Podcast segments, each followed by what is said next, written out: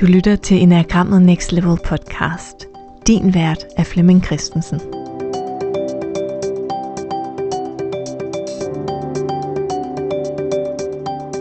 Ja, jeg er kommet ud i skoven igen. En tidlig morgen. Og jeg kan høre, min stemme ikke rigtig er kommet i gang endnu.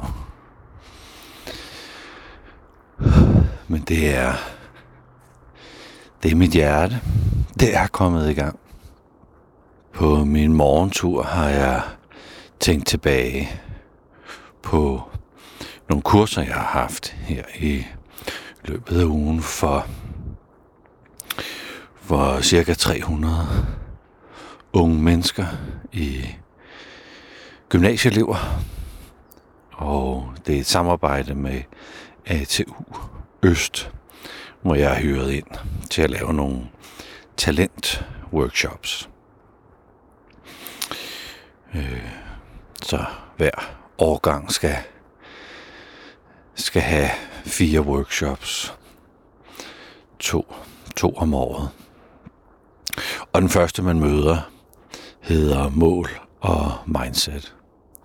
Og mål og mindset workshoppen handler om, hvad er det for nogle evner, vi skal have for at øge vores odds til at komme i mål med det, vi gerne vil, og udleve de drømme, der sådan bor i vores hjerte. Og der dukkede enormt mange gode spørgsmål op, som jeg faktisk ikke øh, tidsmæssigt kunne nå at svare på alle sammen. Men de rumsterer inde i mig, og jeg har på den her morgentur fået lyst til at, at frigive den rumstering og forsøge at sætte nogle, nogle svar på deres spørgsmål. Emnerne øh, på sådan en tre timers workshop er blandt andet vores kernekompetencer. Så hvad er det egentlig, vi har udviklet, trænet som en færdighed, som man vil sige egentlig er en personlig kernekompetence, som er en færdighed eller en menneskelig kvalitet, som jeg nu har der, hvor jeg er i mit liv. Og for mit eget vedkommende, så er jeg meget arbejdsom og ihærdig og produktiv og effektiv og ambitiøs. Og jeg tænker altid de vildeste projekter ud. Og halvdelen af dem, jeg tænker, sætter jeg i verden. Og de fleste af dem bliver halvt så vilde, som jeg havde udtænkt dem. Men det er i sig selv ret, ret, øh, ret ambitiøst. Men jeg formår at skabe med det lille team, jeg har omkring mig i min forretning. Og det er jo en del af mit design, mit menneskelige design. Det er det, jeg kan udtrykke, eller fyre af, eller spille ind med, eller, eller få noget til at ske med. Og alle mennesker har jo nogle kernekompetencer, som på en eller anden måde jo med tiden også definerer sådan lidt, hvordan vi ser os selv. Og måske også, hvordan dem, der kender os godt, ser os. Så vi lavede en, øh, en øvelse, hvor man arbejder med tre selvvalgte kernekompetencer, som man tænker, det er ret meget mig. Og i, I øvelsen låner man så også et par af sine med, med kursister. Så man sidder med sådan en lille håndfuld, og man tænker, jamen det, øh, det er ret meget mig, og der er nogle af dem, som dem kunne jeg faktisk godt se, at jeg med fordel kunne, kunne øh, kaste mig ud i og få fingrene i. Altså mine odds ville øh, forbedres. Og i de mange spørgsmål, der så dukker op, der er der spørgsmål omkring, om man så skal bevidst udvikle det, man ikke er så god til. Og det er der jo mange spændende teorier om, om man skal fokusere på sine, sine medfødte styrker og medfødte gaver. Eller man skal øh, hæve bunden af de færdigheder, man ikke er så god til. Og det fik vi en god snak om. Og i bund og grund er der jo også nogle færdigheder, som alt andet lige er nyttige at have. Som man kan sætte i spil, når der er brug for det. Så det at have empati og lytte til andre mennesker, det er jo alt andet lige nyttigt. Det er at være tro over for sig selv og sætte grænser øh, over for andre mennesker, det er jo også alt andet lige nyttigt. Det er at bygge øh, selvværd er jo også nyttigt.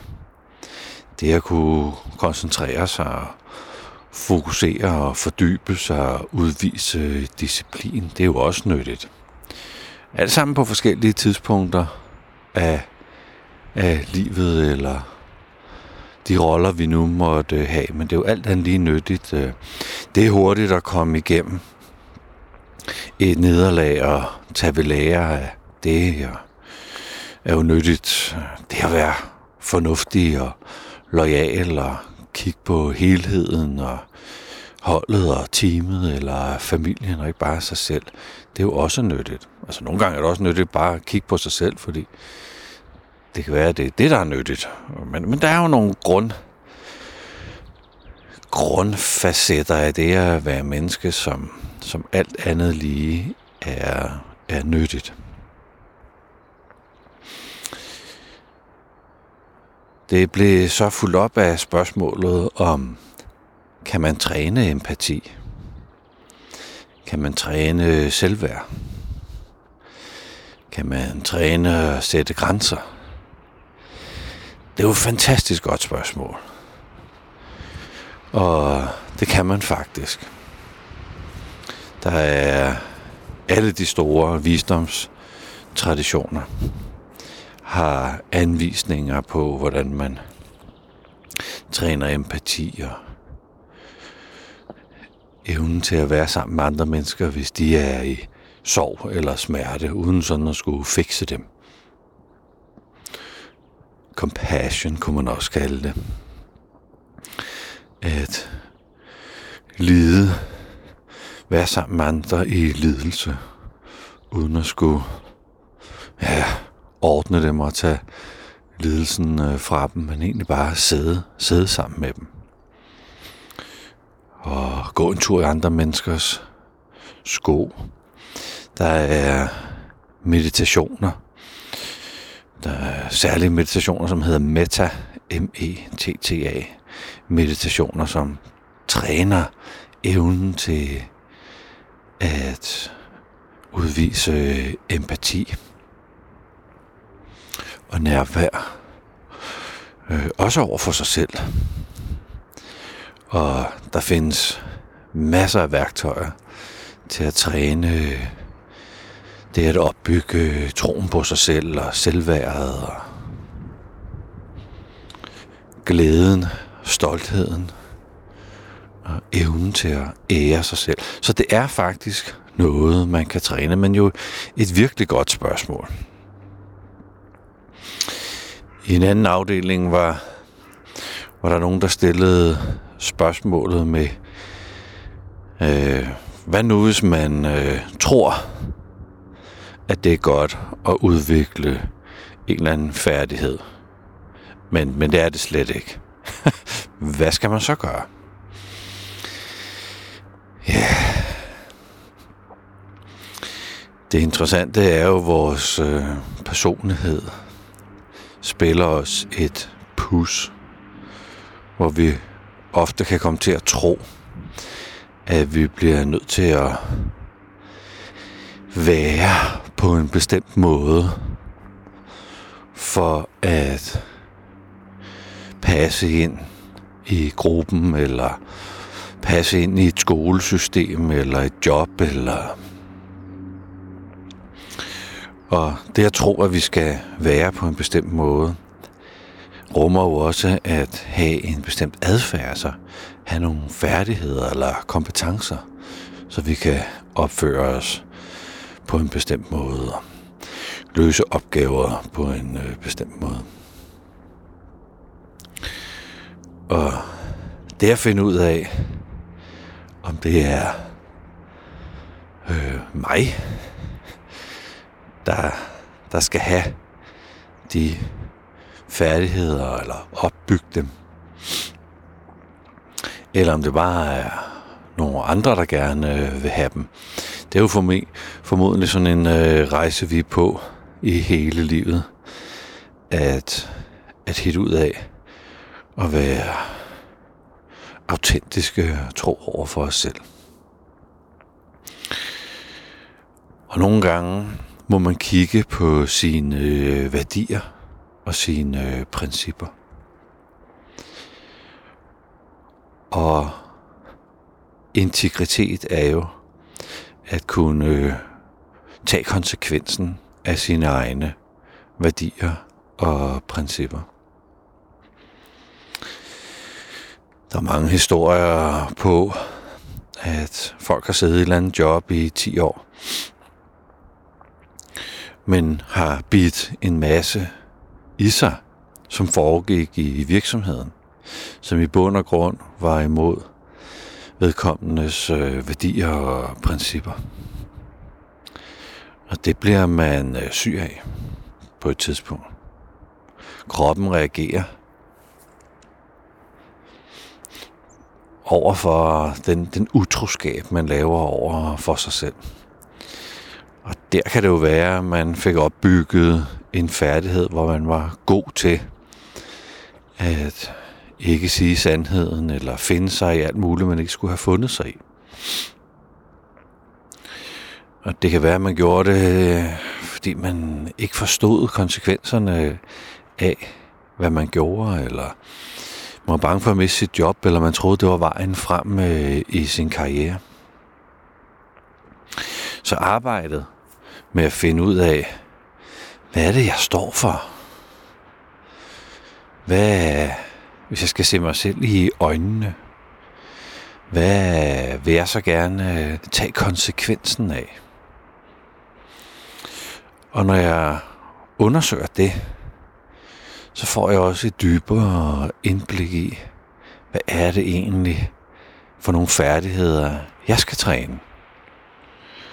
Hvad er det, jeg, jeg vidderlig med fordel kunne, kunne dykke ned i og forfine og undersøge?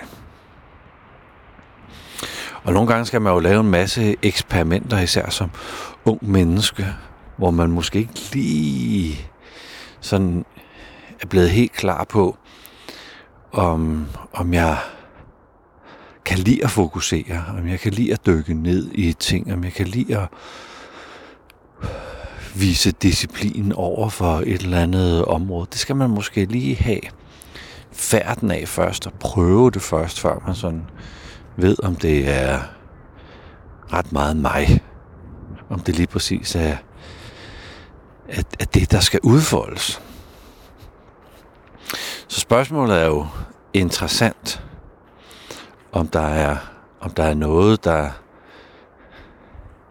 der alt andet lige øh, ikke hører til mig, eller noget, der sådan øh, sagtens kunne høre til mig. Jeg har bare ikke øh, fundet ud af det øh, endnu.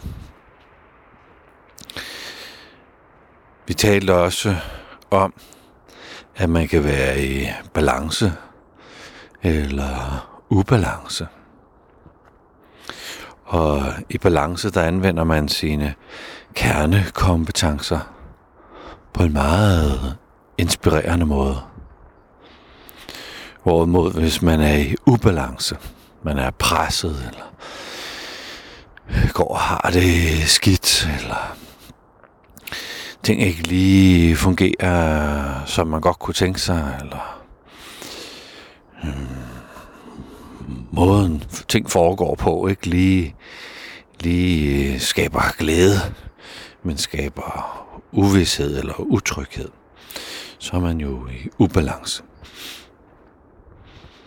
Og når man er i ubalance, så den måde, man bruger sine kernekompetencer på, er meget irriterende for andre at blive udsat for. Så når jeg er alt for energisk og produktiv og effektiv og ambitiøs, så bliver jeg også sådan lidt øh, snæversynet og lidt restløs. Og har bare brug for, at folk de, øh, det samme giver som mig. Og det er sådan forholdsvis irriterende at, at være en del af. Så dukker der et spørgsmål op, som handler om, hvordan genfinder man så balancen? Så hvis nu man opdager, at man er kommet ud af balance, hvad, hvad gør man så? Det er jo et utroligt godt spørgsmål. Og lærer, lærer man det i sit liv, så kan man jo stå i rigtig, rigtig, rigtig mange udfordringer. Og være i udfordringerne og lære af udfordringerne. Og være tro over for sig selv. Og være stolt og ære, ære sig selv og det, man står for. Jo hurtigere man kan genfinde sin balance.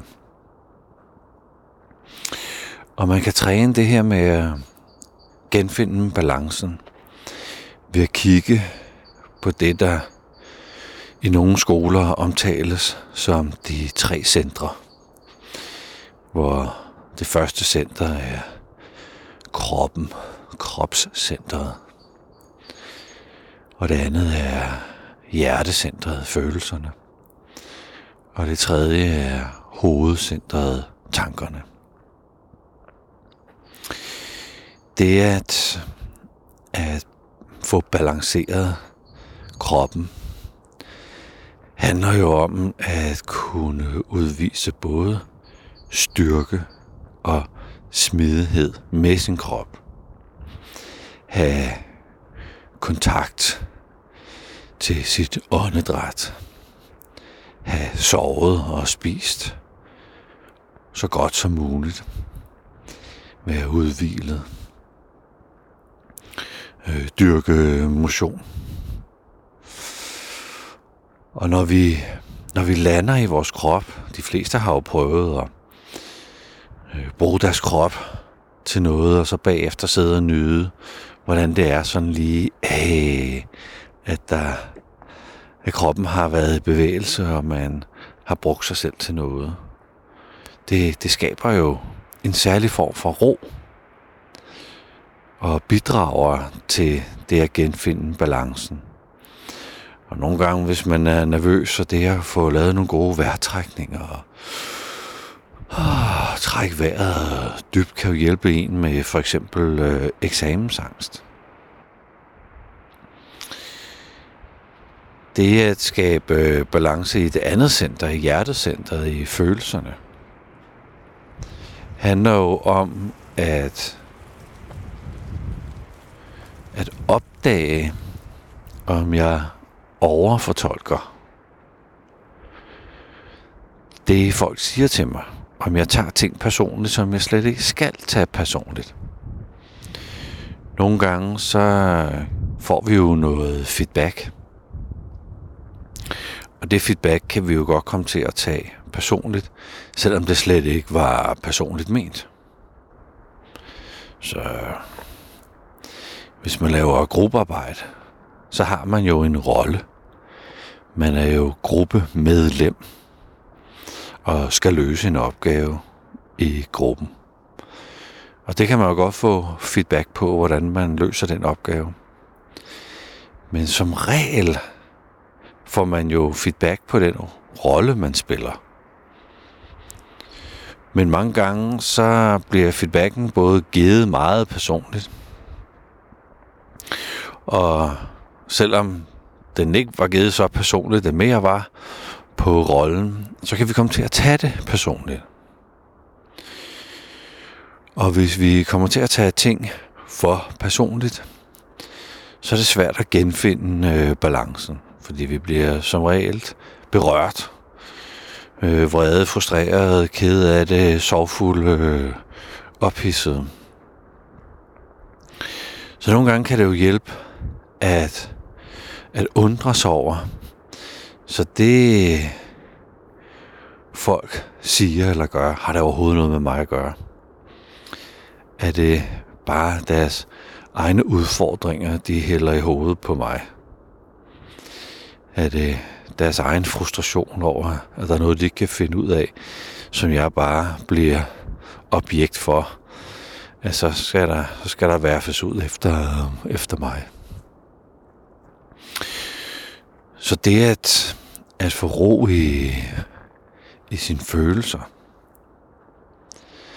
handler rigtig, rigtig, rigtig meget om at finde veje, og dem findes der rigtig mange af. Det er bestemt noget, man kan træne.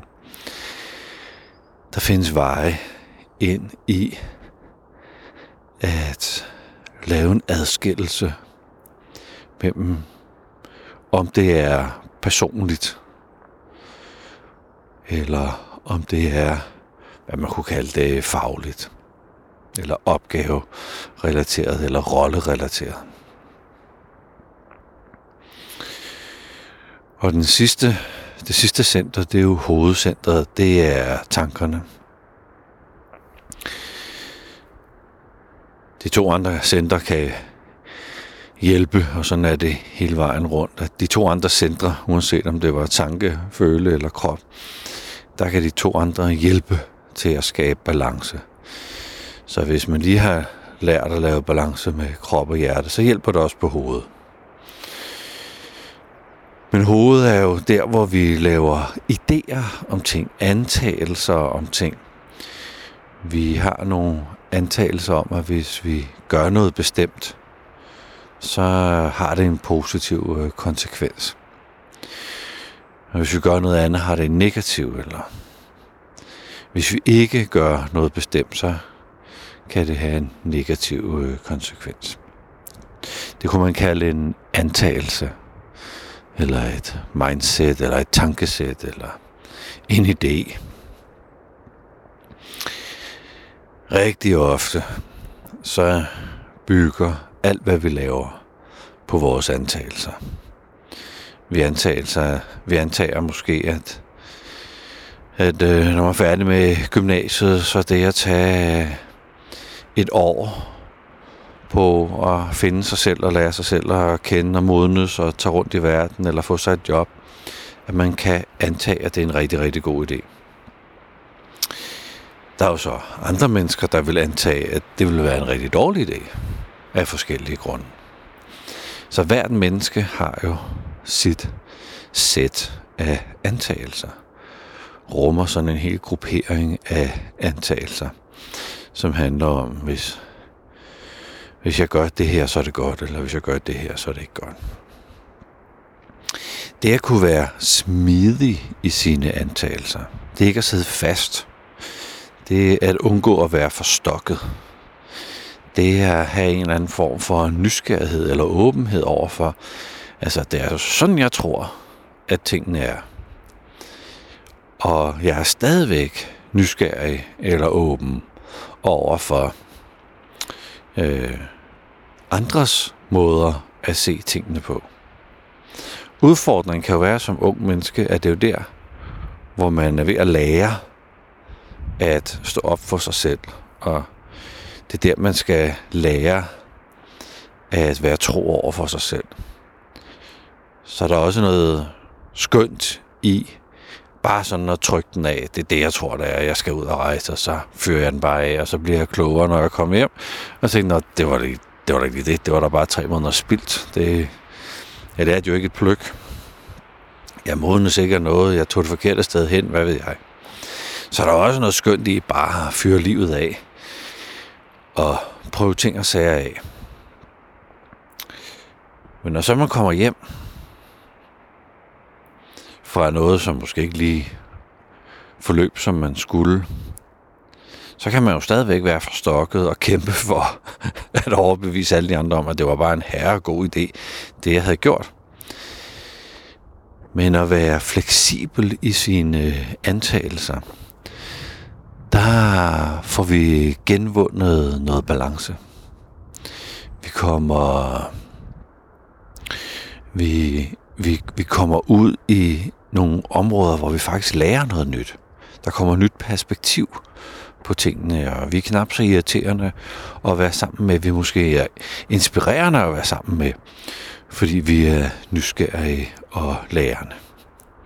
Så det er faktisk muligt. Der er faktisk værktøjer til at genvinde balancen, hvis man har hvis man har mistet den. Og der er god evidens for, og der er masser, der har trænet, at få god balance i kroppen, og god balance i sine følelser, og god balance i sine tanker. At man så overordnet set flytter. Flytter den, den grundlæggende balance som menneske fra at være i ubalance til at være mere balanceret. Jeg kan da lige her afslutningsvis nævne, at en af dem, jeg læner mig op til, en af mine lærere, han siger, at hvis vi har balance i et center, så kan vi få færden af, hvad det er, vi skal bruge os selv til, eller hvad det er, vi skal gøre i en bestemt situation. Vi kan få færden af, hey, der er et eller andet, der er et eller andet, jeg skal, jeg skal tage stilling til, eller gøre, eller rykke på. Har vi balance i to centre, så kan vi begynde at arbejde med det og sige, nå, der er et eller andet, jeg skal måske undersøge, om det, jeg laver, er blevet til et projekt. Det var egentlig en passion. Jeg gik og glædede mig længe over et eller andet, men, men nu er der gået for meget mål og deadline øh, i det. Jeg vil gerne have passionen tilbage. Jeg vil gerne have glæden tilbage i det, jeg render rundt og laver. Øh, det er sådan et center, der sådan lige kan vække os, men at have balance i, i to centre, så begynder vi sådan at kunne kun arbejde med det og vurdere, hvad, hvad må der vil være godt at gøre i den her situation. Vi kan sådan begynde at fundere lidt, lidt praktisk over det. Og har vi balance i alle tre centre, så kan vi, kan vi handle på det. Så kan vi træffe en beslutning og gøre noget ved det. Så kan vi stå op for os selv og tage konsekvensen af vores værdier og principper. Det her, det var sådan øh, afrundingen på den her episode af podcasten Enagrammet Next Level, som var specielt designet som en øh, refleksion eller opfølgning på de mange gode spørgsmål, jeg fik her. På workshoppen, ATU Øst workshoppen, der har forløbet her de sidste par uger. Tak fordi du øh, lyttede med. Tak fordi du øh, valgte at prioritere at lytte med til den her episode. Tak skal du have.